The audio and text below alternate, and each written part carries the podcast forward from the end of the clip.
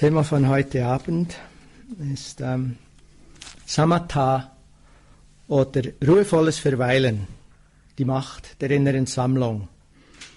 Und Samuel Tyler, der die äh, Vorträge ähm, auf Tonträger verschickt, hat mir gesagt, jemand habe einen Vortrag über äh, mühevolles Verweilen bestellt. Äh, es ist ruhevolles Verweilen, okay?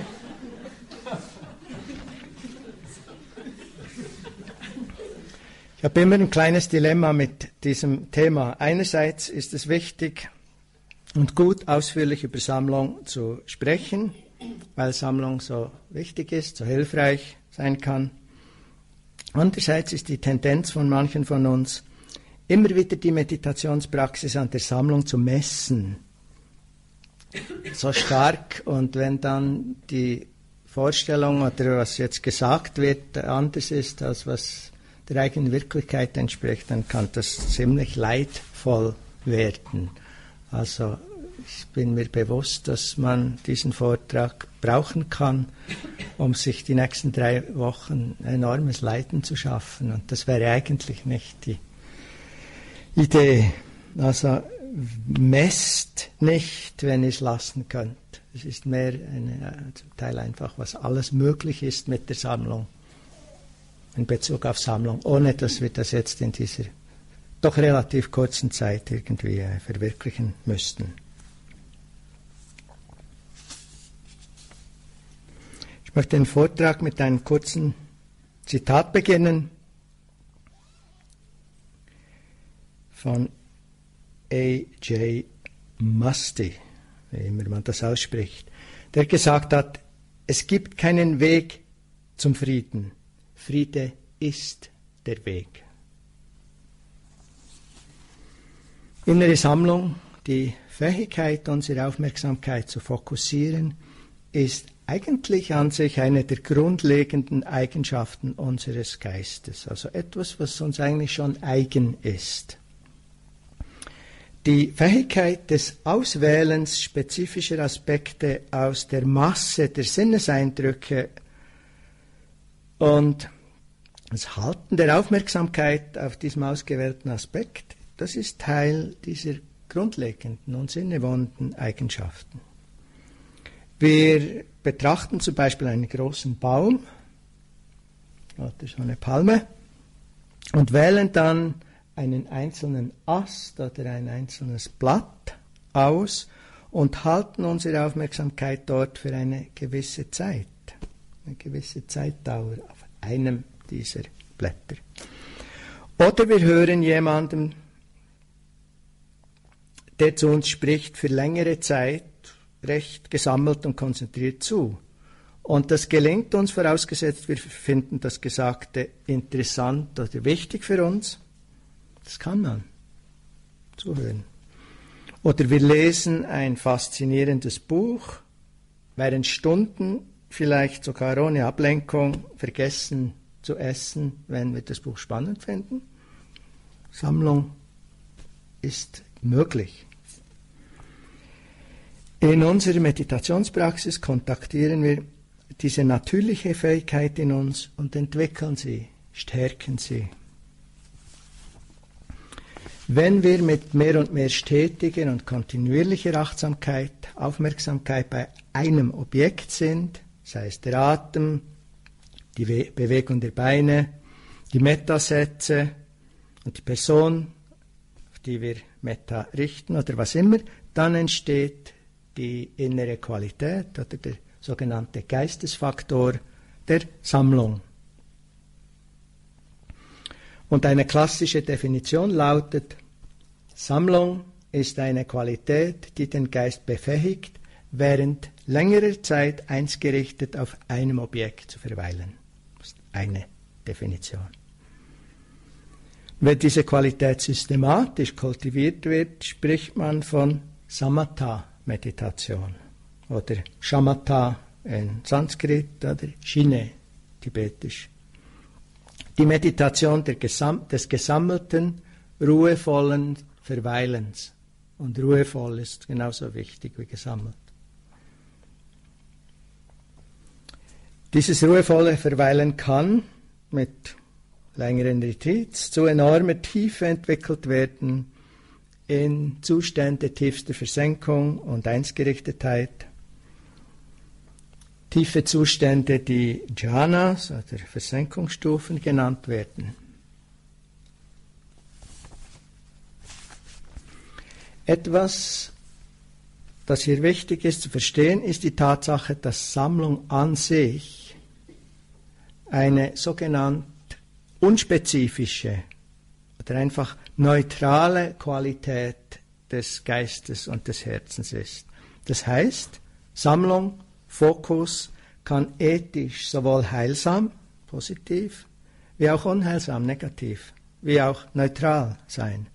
Es hängt von der Absicht ab, welche die Sammlung motiviert.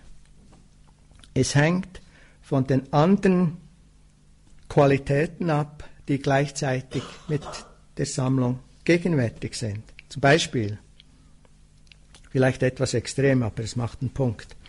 Ein Jäger, der gesammelt, wild, anpirscht, verfolgt, zielt, schießt, mit der Absicht zu töten. Das ist Sammlung gepaart mit unheilsamen Elementen. Wissenschaftler, die Nuklearphysik betreiben, mit der Absicht, Massenvernichtungswaffen zu bauen. Oder Geschäftsleute, die Strategien entwickeln, um Konkurrenten fertig zu machen, um sich reicher und mächtiger zu machen. All das ist die Haltung, die Sammlung verstärkt aggressive, zerstörerische, ausbeuterische Tendenzen und führt letztlich zu großem innerem Leiden. Also Sammlung gepaart mit unheilsamen Absichten. Und wenn sie mit sehr starker Sammlung gepaart sind, werden die negativen Wirkungen entsprechend mächtig. Oder anderes Beispiel, Jemand studiert konzentriert eine Straßenkarte, der Weg nach Basel oder Interlaken. Wenn ethisch gesehen keine besondere Absicht dahinter ist, dann bleibt es neutral und bringt keine besonderen Konsequenzen, außer dass man hoffentlich dann weiß, wie man nach Interlaken oder nach Basel kommt. Schon wieder anders ist es, wenn man nach Hinterlaken fährt, um einzukaufen, um 60 hungrige Mägen zu füttern, damit sie weiter praktizieren können, wenn das die Absicht ist, schafft sehr hilfreiche, erfreuliche innere Tendenzen und Resultate. Wenn eins gerichtet auf Metasätze, auf die Metahaltung gerichtet, wenn konzentriert am Kochen, um die Familie zu ernähren oder um einen ganzen Kurs mit denen hier zu unterstützen. Heilsame, glückbringende Wirkung für diese Person. Und auch hier, wenn heilsame Qualitäten und Absichten mit sehr starker Konzentration verbunden sind, wird die Wirkung entsprechend mächtig. Das wirkt sich vor allem in Meditationen wie Metta, Karuna, Mitgefühl aus, wenn sie zu großer Tiefe gebracht werden.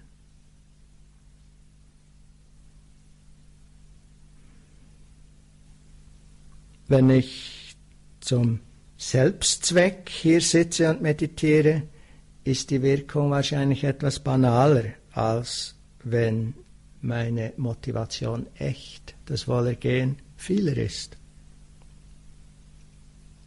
Wenn Sammlung in Zusammenhang mit der rechten Absicht und dem rechten Objekt entwickelt wird, wie zum Beispiel zusammen mit rechter Achtsamkeit, Samasati, oder mit den Brahmaviharas, eben liebevolle Güte Mitgefühl und all das, dann wird sie zur rechten Samma Samadhi, zur rechten Konzentration, zur rechten Sammlung, zum Heilsamen, Fokus.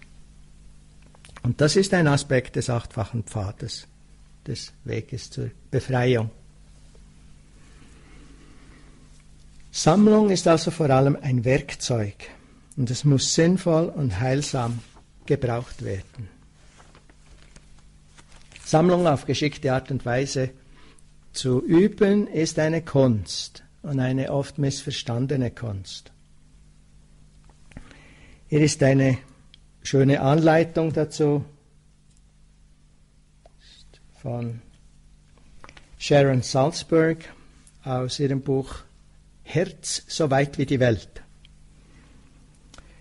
In der traditionellen Sammlungspraxis platzieren wir die Aufmerksamkeit auf ein einziges Objekt, wie zum Beispiel das Einatmen und Ausatmen oder die Sätze der liebevollen Güte, und wir lassen alles andere, das durch unsere Sinne zieht, los. Wir begegnen dem Sammlungsobjekt geradezu mit Zuwendung und so, als ob wir es beschützen wollten. Wir müssen es niemals straff und verbissen festhalten.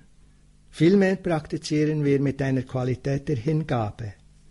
Hingegeben an das ausgewählte Sammlungsobjekt bleiben wir mit ihm verbunden und lassen alles los, was uns von ihm ablenkt. Michelangelo wurde einmal gefragt, wie er einen Elefanten bildhauen würde. Und er antwortete, ich würde einen großen Stein nehmen und alles, was nicht Elefant ist, davon wegnehmen. Die Kraft der Sammlung, die, die Kraft, Sammlung zu entwickeln, bedeutet einfach zu sehen, was nicht der Elefant ist und es gehen zu lassen.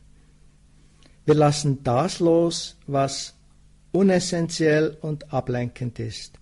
Wir lassen einen Gedanken, ein Gefühl los, nicht, weil wir Angst davor haben oder weil wir es nicht als Teil unserer Erfahrung anerkennen können, sondern weil es in diesem Zusammenhang unnötig ist.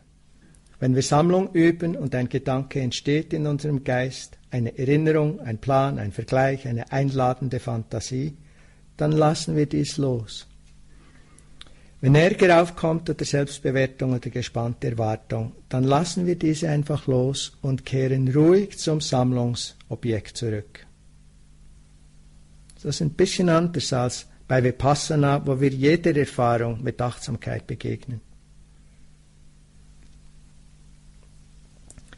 Die hilfreichen Bedingungen, die notwendig sind, um Sammlung zu entwickeln, sind alles andere als der gequälte Kampf, zu dem wir die Meditation manchmal machen.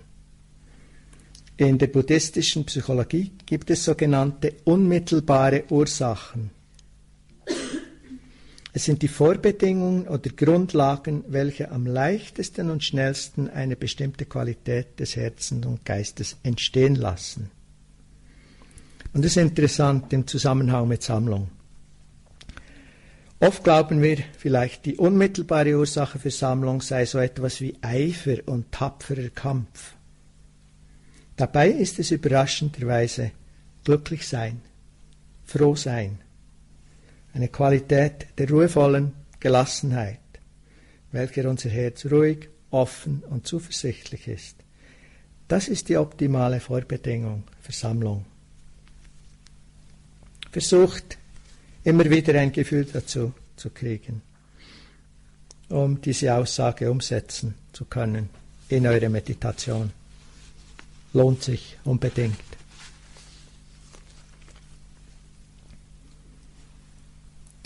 Yun Men schrieb, beim Gehen einfach gehen, beim Sitzen einfach sitzen und vor allem kein unstetes Wanken. Sammlung.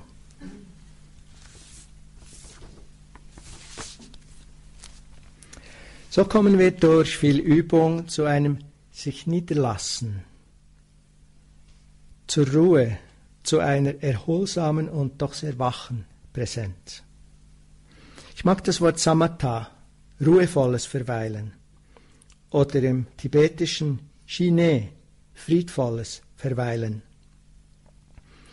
Es vermittelt einen doch ziemlich anderen Eindruck als das Wort Konzentration was an sich auch korrekt wäre hier. Konzentration wird so leicht mit Konzentrationslager assoziiert. Dabei ist es nicht Streben und Kämpfen, sondern im Atem, in der Metta, im Gehen, im Körper unser Zuhause finden. Es ist also nicht ein KZ hier, ist auch kein Kasernenbetrieb, wie bei der Abschlussrunde heute Morgen jemand gesagt hat, sondern es ist eigentlich ein Ort des Friedenfindens. Klingt einfach anders. Und irgendwo spricht das vielleicht äh, zu der Haltung, die hilfreich sein könnte. Ich möchte nun das Make-up, die, die Beschaffenheit dieser Qualität von Sammlung oder sogar Versenkung näher betrachten. In Bezug auf Vertiefung der Sammlung und Versenkung sind fünf Faktoren oder Qualitäten des Geistes am, am Werk. Sie heißen Versenkungsfaktoren oder Jhana-Faktoren. Sind folgende fünf und vor allem die ersten zwei sind wirklich hilfreich zu erinnern und zu verstehen. Angewandte Aufmerksamkeit.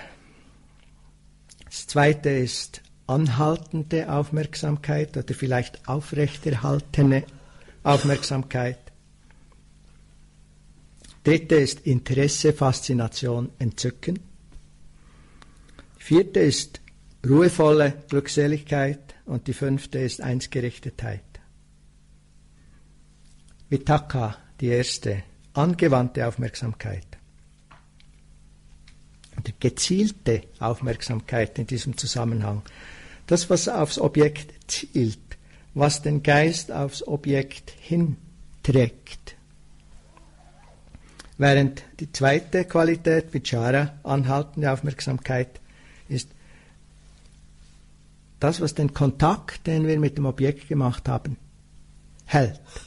Es ist wie die Achtsamkeit, die Aufmerksamkeit schafft Kontakt mit dem Einatmen, mit dem Ausatmen, mit der Empfindung im Bein, im Fuß. Und die zweite Qualität ist dann dranbleiben, diesen Kontakt halten. Nicht nur das braucht Übung.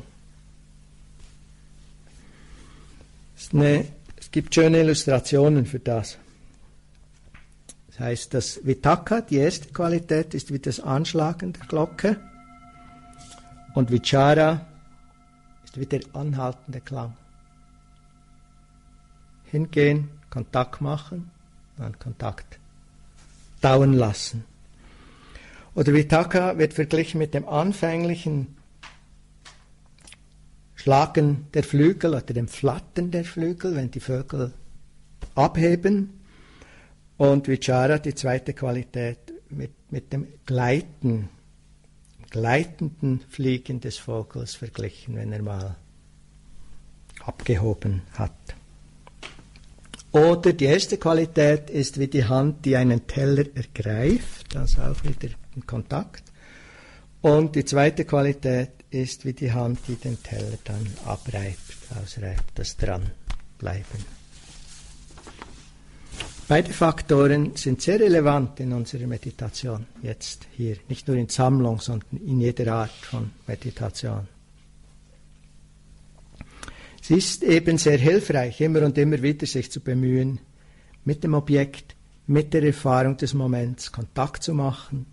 Das heißt, der Einatemzug, das Ausatmen, die Empfindungen, die entstehen beim Ausatmen, eine andere Körperempfindung, ein Geräusch, ein Klang, auch dort Kontakt machen, Kontakt halten. Wir könnten Kontakt machen und dann darüber nachdenken, was es war, ob wir das toll finden oder nicht, ob es ärgerlich ist oder nicht, ob wir mehr davon haben möchten. Oder Kontakt machen, Kontakt halten.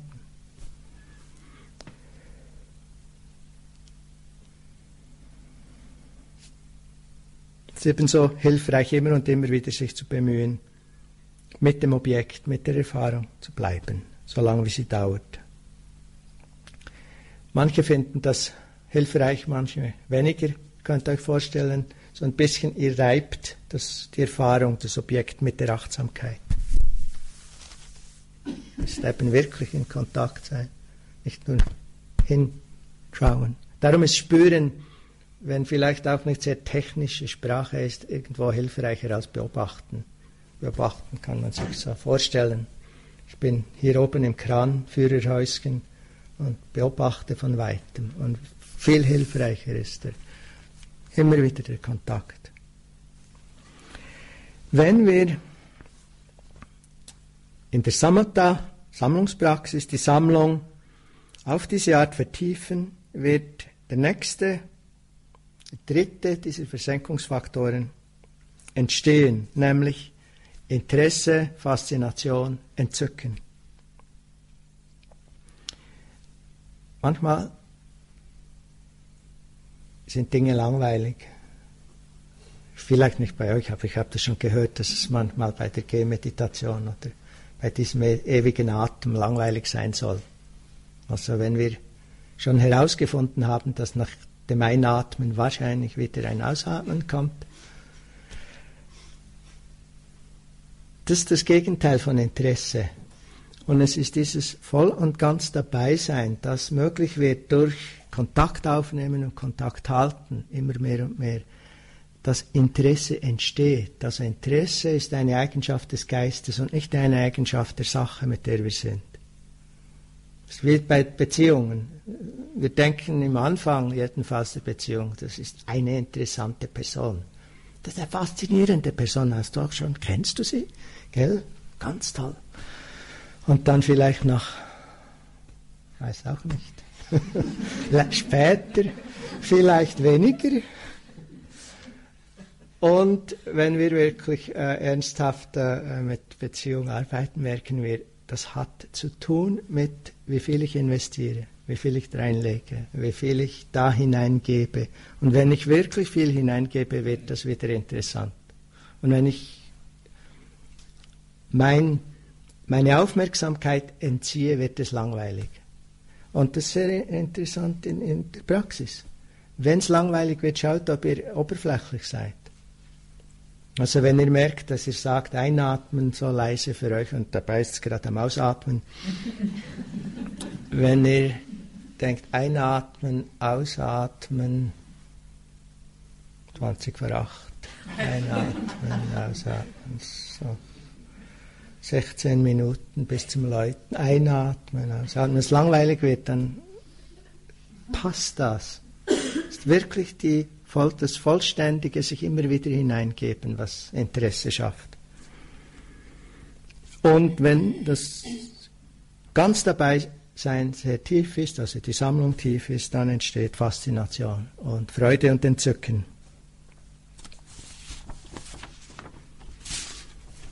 Obschon unsere Meditation hier nicht immer, vielleicht für manche auch gar nicht oft oder selten oder nie voller Entzücken ist, ist gut, klar zu sehen, wie das funktioniert.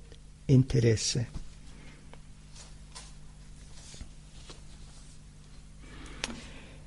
In der Praxis der Sammlung, wenn die Kontinuität verstärkt und vertieft wird, entsteht als nächstes die vierte Qualität, der vierte Jhana-Faktor, Glückseligkeit.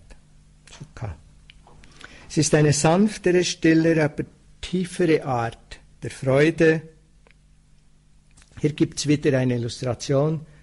Faszination, Entzücken wird verglichen wie wenn jemand eine wirklich erwünschte Sache erhält. Im Moment ist Entzücken. Und die nächste Qualität wird verglichen mit der Situation, wenn diese Person die Sache erhalten hat und sie jetzt genießt. Ich mache das Beispiel mit der Oase. Ich war mit 19 in der Wüste und ich kann mich erinnern, wie wir äh, ziemlich leichtsinnig uns in einem Sandsturm hätten verfahren können und dann einfach Glück gehabt haben und das, der Sturm nachgelassen hat und da waren ziemlich große Sanddünen und wir wussten noch immer nicht, ob wir wirklich noch auf dem Weg sind. Und dann haben sich die geöffnet und da war tatsächlich ein See mit Palmen. Das war so irre. Das Beispiel ist, wir waren nicht am Verdursten. Das Beispiel ist, dass der Wanderer, der sich in der Wüste verirrt hat, kommt über die letzte Düne und sieht den See. Das ist Entzücken und Faszination. Beispiel. Und wenn der Wanderer dann im See drin ist, getrunken hat und badet, das ist Sukha. Die Aufregung ist weg, es ist jetzt entspannt. Ruhe, die Qualität von Ruhe ist dazugekommen. Und hier braucht es weniger Bemühen, um die Sammlung beim Objekt zu halten. Und letztlich entsteht so tiefe Sammlung, dass Entzücken ausklingt, dass Glückseligkeit sogar sich legt. Und die fünfte der, dieser Faktoren entsteht die Einsgerichtetheit. Die tritt dann in den Vordergrund. Einsgerichtetheit, der Kagata, ist ein Geistesfaktor, der allen tiefen Sammlungs- und Versenkungsstufen gemeinsam ist. Und der wird verglichen mit einer stetigen Flamme an einem völlig windstillen Ort oder mit, einer, mit einem fest verankerten Pfeiler, der durch nichts erschüttert werden kann. Oder mit dem Prozess von Wasser wenn es mit verschiedenen Substanzen zu einem soliden Material verbunden wird, wie Wasser, Sand, Zement zu Beton. Einsgerichtetheit bewirkt die volle Sammlung des Geistes auf dem Objekt, bewirkt ziemlich unerschütterliche Stabilität auf dem Objekt. Und zusammen mit Einsgerichtetheit entsteht Gleichmut, welcher, man könnte sagen, die emotionelle Stabilität und ein tiefes Gleichgewicht bewirkt. Das wären die fünf Qualitäten. Die ersten zwei in der Praxis zu jeder Zeit sehr hilfreich. Und wenn Interesse entsteht, natürlich noch hilfreicher. Es ist nicht diese Tiefe, es ist nicht Versenkungen, nicht diese Tiefe der Sammlung, die wir hier entwickeln müssen. Dazu brauchen die meisten westlichen Menschen, äh, westlich, westlichen Meditierenden in meiner Erfahrung länger. Vielleicht ein paar Wochen von nur Sammlung, nur Samatha, anstatt dann auch eben noch Erkenntnismeditation, wie wir sie hier betreiben, äh, einzunehmen. Aber für diejenigen von euch, die gerade angekommen sind, wie schon erwähnt vorhin. Nehmt euch zwei, drei Tage, fast nur für Sammlung. Wirklich hilfreich.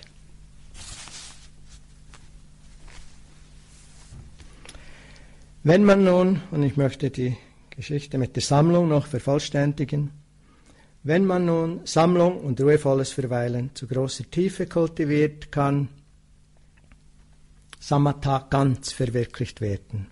Und letztlich äh, kann Versenkung, Pali Jhana, erreicht werden.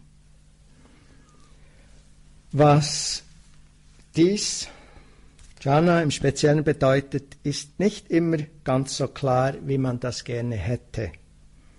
Oder wie man es vielleicht von buddhistischen Meditationssystemen erwarten würde. Das klingt immer so klar und man weiß jede Stufe, wie sie entsteht und was sie bedeutet. Vor allem wann etwas Samatha-Meditation ist und wann es zur Versenkung oder zu Jhana wird, wird von verschiedenen, verschiedenen Lehrenden und verschiedenen Traditionen sehr verschieden interpretiert. Kleines Beispiel, in manchen tibetischen Traditionen spricht man von neun oder zehn Stufen der Samatha oder Shine-Meditation. Und wenn Ruhe und Sammlung von Geist und Herz zu größter Meisterschaft gebracht wird, also der zehnten Stufe oder so, kann die Yogini oder der Yogi drei Tage und Nächte anstrengungslos ohne Zerstreuung, ohne Hunger, Durst oder Ermüdung auf dem Objekt verweilen. Mit Friede, Freude, Klarheit tiefster Art. Und hier spricht man in dieser Tradition erst von angrenzender oder Zugangssammlung, Upachara, Samadhi. Erst von hier aus hat man Zugang zu den Versenkungsstufen oder Jhanas. Das heißt, die erste Versenkungsstufe wäre dann noch ein bedeutend tieferer Zustand. Es gibt aber auch Schulen, in denen wird gesagt, 20 Atemzüge lang beim Atem sei bereits die erste Versenkungsstufe. Also ziemlich andere Vorstellungen. In dem Sinn sind die Begriffe nicht sehr klar definiert. Ein Gefühl des Entzückens sei die zweite Versenkungsstufe, was in anderen Traditionen einfach als die ersten Erfahrungen von Sammlung äh, gesehen würde.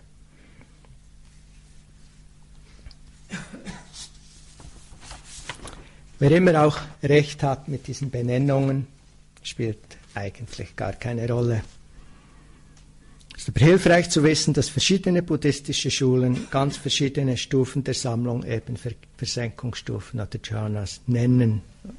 Verschieden, was sie damit meinen.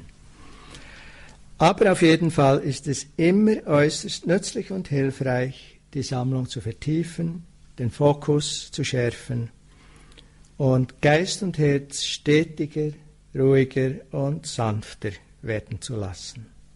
Immer hilfreich. Ist nicht das Ziel und die wunderbaren Zustände, die erreicht werden können, sind in keiner Art und Weise das Ziel der buddhistischen Praxis. Der Geist, wenn gesammelt und entsprechend flexibel und fähig, ist ein wunderbares Werkzeug. Persönliche Schilderungen sind immer so individuell geprägt, dass man nie wissen kann, welcher Erfahrung das bei einem selbst entsprechen würde, wenn überhaupt. Äh, ich riskiere das einfach zur Inspiration in Bezug auf äh, Sammlungszustände und nicht zum Vergleichen und Werten. Hier eine Beschreibung einer Versenkungsstufe, die ich wiedergeben möchte, äh, wie sie geschildert worden ist bezieht sich auf eine Meta-Versenkungsstufe. Körper und Geist sind erfüllt von unbeschreiblicher Behaglichkeit und Unbeschwertheit, von Entzücken und Wonne. Der Geist ist funkelnd und leuchtend, und alles erfüllende Ruhe und Frieden, unermessliche Stille. Erfüllt von der Gewissheit, dass alles, aber auch alles vollkommen okay ist. Das bedeutet nicht, dass es es ist, das ist die Art und Weise, wie es sich anfühlt. Das Bewusstsein ist von höchster Klarheit, frei von jeglicher Störung durch unerwünschte Gedanken, Vorstellungen oder Bilder.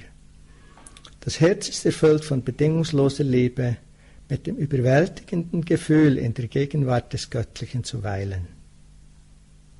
Nicht schlecht. Wenn ihr das als Inspiration nehmen könnt und das würde auch bedeuten, wenn jemand wirklich das Interesse hat und das Gefühl hat, sie haben die, die Talent, das Talent dazu, dass man sich entscheiden kann, man möchte ein, zwei, drei Monate oder länger äh, Versenkung, Sammlung und Versenkung üben und schauen, wo man da hinkommt und was das bringt. Einfach, wie schon gesagt, für die meisten von uns. Die, mei die meisten westlichen Meditierenden, die ich über auch längere Zeit, über Monate begleitet habe, braucht es länger als zwei, drei Wochen. Ziemlich länger.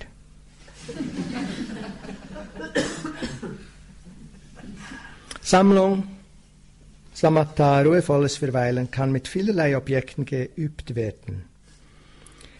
Die früheren buddhistischen Schulen sprechen von 40 Objekten. Durch die Jahrhunderte und durch den später aufgekommenen Mahayana und Vajrayana Buddhismus sind noch viel mehr dazugekommen. Und ich möchte nur ganz kurz darüber sprechen, eine Idee zu geben, dass alles möglich ist. Diese Objekte werden je nach Zweck und Absicht bei der jeweiligen Meditation und entsprechender Eignung und Neigung verschiedener Charaktere der Yogis gewählt.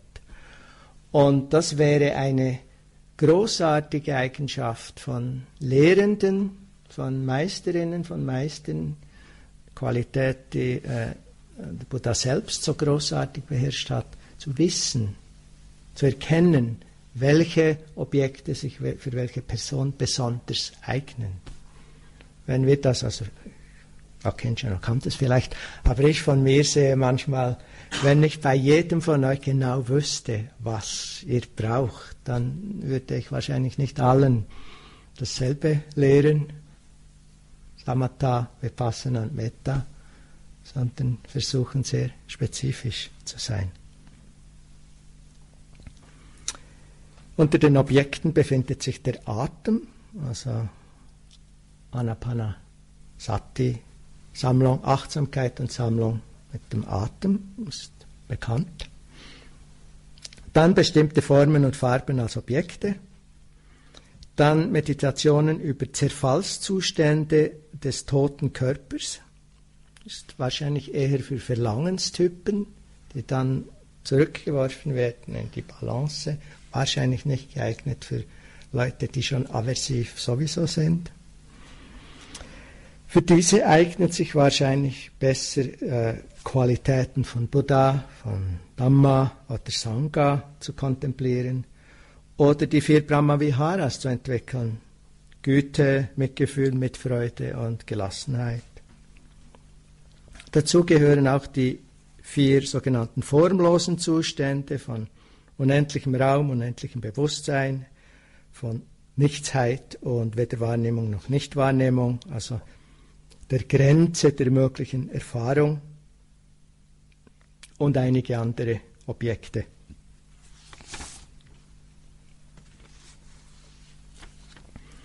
Praktisch wieder und ich denke sehr relevant für uns, für unsere Praxis hier im Retreat, ist die Tatsache, dass Sammlung die fünf Hemmnisse, die fünf Meditationshindernisse verdrängt, außer Gefecht setzt zu einem gewissen Grad, natürlich abhängig von der Sammlung. Und auch nur temporär, solange die Sammlung dauert.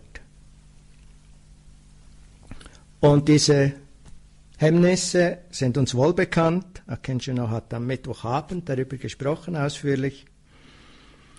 Es sind schwierige Emotionen und Geistes-, Herzenszustände wie Sinnesverlangen und Anhaften, Aversion, Ärger, Hass, also das Gegenteil von Verlangen, von Gier. Dann Stumpfheit, Schläfrigkeit, dann Ruhelosigkeit und Besorgnis und letztlich Zweifel. Wenn sie aktiv sind, täuschen und quälen sie Herz und Geist. Sie verhindern klares Sehen und Erkennen und schaffen ein mühsames oder gar leidvolles inneres Klima. Und ich wiederhole kurz zur Erinnerung, Verlangen, das Gefühl dringend etwas zu brauchen, was wir gerade jetzt nicht haben. Manchmal irgendetwas. Verlangen ist dann, wir wissen noch gar nicht, was wir möchten. Das ruhelose Suchen nach Erfüllung in einem Objekt, in einer Person, in einer Erfahrung oder halt in einer Fantasie, wenn es nicht anders geht.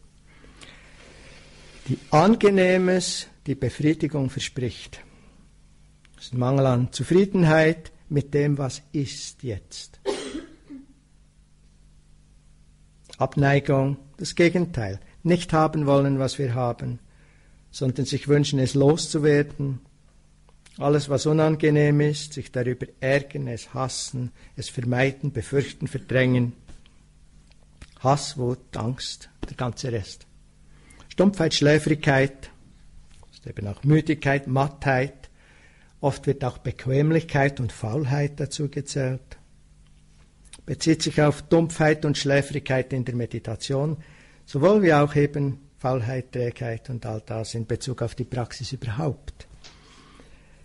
Und interessanterweise äh, in der tibetischen Tradition wird hier auch Geschäftigkeit dazu gezählt, ähm, weil es uns davon abhält zu praktizieren. Wir haben noch eine Menge zu tun und leider geht es heute nicht. Zählt unter Faulheit. Und Ruhelosigkeit und Besorgnis Auch wieder ein Stück weit das Gegenteil, energetisch von Schläfrigkeit und Dumpfheit. Unruhe in Körper, Herz und Geist, aufgeregt sein, besorgt sein, ängstlich sein, grübeln, sich schuldig fühlen. Scheinbar unfähig, für mehr als eine Sekunde weiter zu sitzen oder zu gehen oder irgendwie sonst dran zu bleiben. Und Zweifel, manchmal auch Zweifelsucht genannt. In Janaponika, Nana Tilokatera, seiner recht alten Sprache, nennt es Zweifelsucht. Und ich habe früher gedacht, das sei einfach ein altes Wort. Aber mittlerweile habe ich gesehen, dass man das richtig als Sucht haben kann. Man kann sich nie ganz entschließen, nie niederlassen, nie für das eine entscheiden und bleibt hin und her gerissen und unentschlossen. Großes Hemmnis und mühsam. Aber auch Zweifel an unserer Fähigkeit, diese Praxis hier voll und ganz zu tun. Wir schauen und alle anderen tun das wahrscheinlich sicher schon seit Jahren, das sind Experten. Für mich ist das eigentlich viel zu schwer, ich kriege das nicht hin. Oder Zweifel an der Methode, verständlicherweise. Da sitzen wie Gemüse, auf und ab gehen wie Zombies, kann ja eigentlich nicht ganz so hilfreich sein. Oder Zweifel an den Kerlen, die da vorne sitzen. Der eine kann nicht mal im Lotus sitzen. Sie haben keine Titel oder keine Titel mehr keine besonderen Gewänder. Einer hat wenigstens noch einen spirituellen Namen, der andere nicht mal das. Zweifel. Zweifel. Verlangen, Abneigung, Schläfrigkeit, Ruhelosigkeit, Zweifel. Shantideva schrieb, Menschen mit zerstreutem Geist leben in den Fängen emotionaler Verblendung. Sammlung hat nun die Macht, diese schwierigen, hemmenden Zustände außer Gefecht zu setzen, temporär. Wir kennen das alle zumindest ein bisschen vom Retreat, von der Retreat-Situation. Und eine wichtige Funktion eines Retreats, wie diesem Retreat hier, ist es, eine an sich künstliche Situation zu schaffen, in der Wachheit und Sammlung mit Kontinuität möglich ist oder möglicher wird. Also durch das Nicht-Reden, nicht telefonieren, nicht schreiben, nicht lesen, nicht charmieren, nicht anbändeln, nicht langen Spaziergängen gehen. All das als Form, die uns eigentlich unterstützt, also nicht als eine Frage der Askese oder der Schikane, sondern es ist eine Art, sich selbst zu schützen Umsammlung in größerem Maß und Ruhe in tieferem Maß als im Alltag möglich zu machen. Und darum, wer diese Form verletzt, schießt sich eigentlich selbst in den Fuß. Und wann immer die Hemmnisse zurückweichen oder temporär verstummen durch die Kraft der Sammlung, immer dann werden Herz und Geist ruhiger, wacher, klarer und auch flexibler. Wenn wir finden, dass die ersten zwei bis drei Tage eines Retreats schwierig sind und es dann langsam aber spürbar leichter wird, ist das genau der Effekt der Sammlung. Vor allem der Effekt der Sammlung. Die Hemmnisse, die in den ersten zwei Tagen sehr mühsam sein können, die können auch nach 50 Tagen noch mühsam sein, aber im Gesamt gesehen weichen sie doch etwas zurück. Und genau deshalb, um besser, tiefer und klarer zu sehen als im Alltag, sind Retreats so außerordentlich bedeutsam, wenn wir sie wirklich nutzen. Die gleiche Eigenschaft von der Sammlung ist auch im Spiel, wenn wir Retreats verlassen. Ich höre oft, ich hatte es, als ich äh, nach Hause ging und nach vier Tagen, am Donnerstag, habe ich es verloren. Und die Frage ist dann, was ist es? Und ähm, die Beschreibung ist dann oft dieses Gefühl des Ganzseins, dieses Sammlung ist einfach wieder weg. Es ist ein Gefühl der Ganzheit, von Rundheit, von Ruhe und etwas Gleichgewicht. Und gleichzeitig sind die guten alten Hemmnisse zurück. So wie die alten Kleider, die man mit anzieht. Reaktivität, Unruhe, Unklarheit. Wenn wir nicht wirklich so Sorge tragen oder überhaupt Sorge tragen können. Aber wichtig ist auch dort zu wissen, wir haben nicht etwas falsch gemacht. Das liegt in der Natur der Dinge, es liegt in der Natur von Sammlung.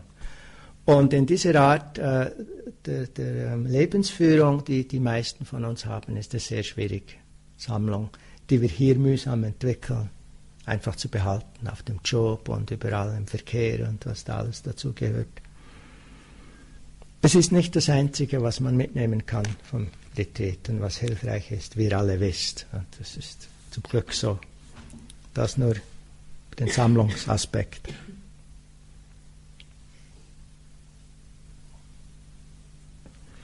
Wenn wir das sehen, dass Sammlung vielleicht in unserer Art des Lebens, also sehr anders als die Mönche zu Buddhas Zeiten oder die Mönche, die jetzt in den Welten leben, äh, die meditieren, praktizieren, unter Bäumen sitzen oder in Kutis und einmal am Tag essen, holen gehen und zurückkehren, ist schon sehr anders als wie die meisten von uns leben, leben müssen oder gewählt haben zu leben. Umso mehr stellt sich die Frage, ob wir die Zeit des Retreats wirklich genutzt haben. auch haben wir die Ruhe und Sammlung, die wir entwickelt haben, die wir entwickeln, genutzt. Haben wir auch mit Interesse geforscht, haben wir tiefer geschaut, haben wir das Wesen der Dinge betrachtet, haben wir Vergänglichkeit betrachtet, haben wir Annehmen, Loslassen, haben wir Gelassenheit wirklich geübt. Und wenn ja, hat sich ganz sicher etwas verändert. Nicht etwas, das Donnerstag noch da ist. Wenn ja, können wir uns selbst und anderen ein Stücklein besser begegnen. Wir können mit uns und anderen besser umgehen. Und etwas wacher, sensibler und liebevoller da sein.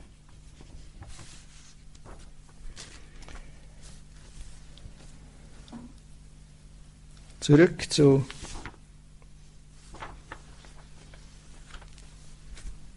Sammlung.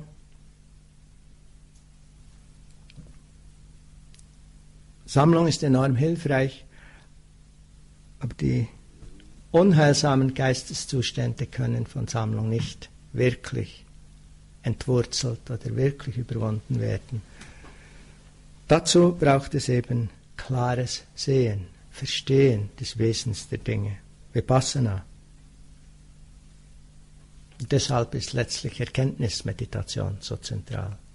Sammlung als Werkzeug, als sehr wichtige, sehr wesentliche, sehr hilfreiche Unterstützung. Erforschen, klar sehen und erkennen, wie die Dinge sind. Ist der Schlüssel letztlich zur Freiheit. Und Vipassana heißt, die Dinge so sehen, wie sie sind. Oder es heißt, Spezielles oder Höheres sehen. In der Erkenntnismeditation richtet man einen stetigen gesammelten Geist oder gesammelte ruhevolle Aufmerksamkeit auf die eigentliche Natur der Dinge, auf ihre ständig wechselnde vergängliche Natur, auf ihre unerfüllende oder unbefriedigende Natur, auf die Abwesenheit eines Selbst, eines fassbaren, festhaltbaren Ich oder mich innerhalb dieses Prozesses der Wahrnehmung. Oder anders ausgedrückt auf die leere Natur aller Dinge. Klar sehen der nicht fassbaren, nicht kontrollierbaren Natur aller Dinge lehrt uns geschickter, realistischer, also wirk wirklichkeitsgemäßer und hilfreicher umzugehen mit unseren Erfahrungen und gerade auch mit den schwierigen und leidenschaffenden Emotionen. Wenn wir sie schneller durchschauen, wenn wir weniger mit ihnen identifiziert sind, verlieren sie langsam ihre Macht über uns. Und unsere schönen Eigenschaften, die innewohnenden Eigenschaften wie eben Metta, Mitgefühl, Großzügigkeit, Vertrauen, Freude, können sich stärker entfalten und beginnen öfter und öfter durchzuscheinen. Wenn wir also den Geist, ich wiederhole, wenn wir also den Geist, die Achtsamkeit, die Aufmerksamkeit auf einem Objekt, wie zum Beispiel den Atem, Körperempfindung, richten, praktizieren wir Sammlung. Wenn wir genau hinschauen in dieser Sammlung, um die Natur der Dinge zu sehen, um zu verstehen, wie Dinge funktionieren, dann praktizieren, wir Erkenntnis oder Vipassana. Und beide sind wichtig, beide sind notwendig. Ideal ist natürlich eine Verbindung von beiden. Wir haben diese tiefgründigen und befreienden Lehren und ich bin Jahr für Jahr immer wieder von neuem erstaunt und inspiriert, wenn ich sehe, wie in diesen Lehren Buddhas all die Wege präzise beschrieben sind, beschrieben worden sind, schon vor so langer Zeit und immer noch viel, viel tiefer und klarer, als ich es je sehen kann.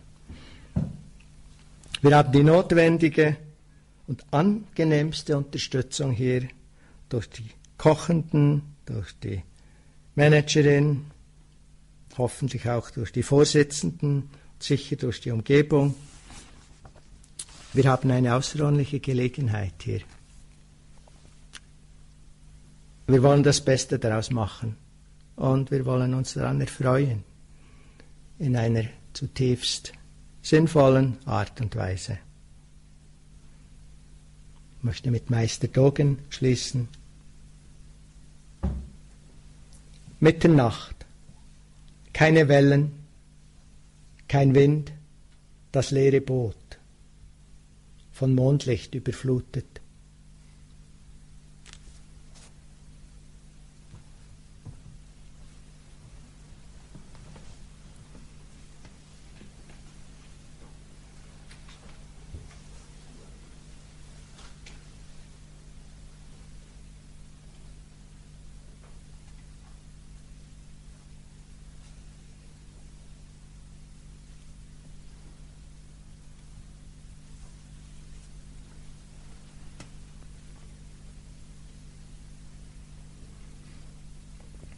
Mitternacht, keine Wellen, kein Wind, das leere Boot, vom Mondlicht überflutet.